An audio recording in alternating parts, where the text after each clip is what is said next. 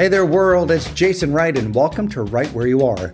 Or is it right where you are? I'm so happy to announce the first of our new shows. This podcast is called the Book Drop Mic. What does that mean? Well, you might know that in music and publishing and even in the movies, often new releases have a drop date or a release date a song drops on this date, a movie drops on that date. In this case, books drop on a particular date, and the podcast is dedicated to bringing authors, whether they are brand new or established, to the mic to talk about their brand new title. And we hope that the episodes will drop as close to the drop date of their new release as is reasonable. Sometimes we might have an author on on the very day that their book is released nationally. Sometimes it might be a week or two or even within the month. But always new books and always authors that you will love. You will love hearing their stories and understanding how these books came to life.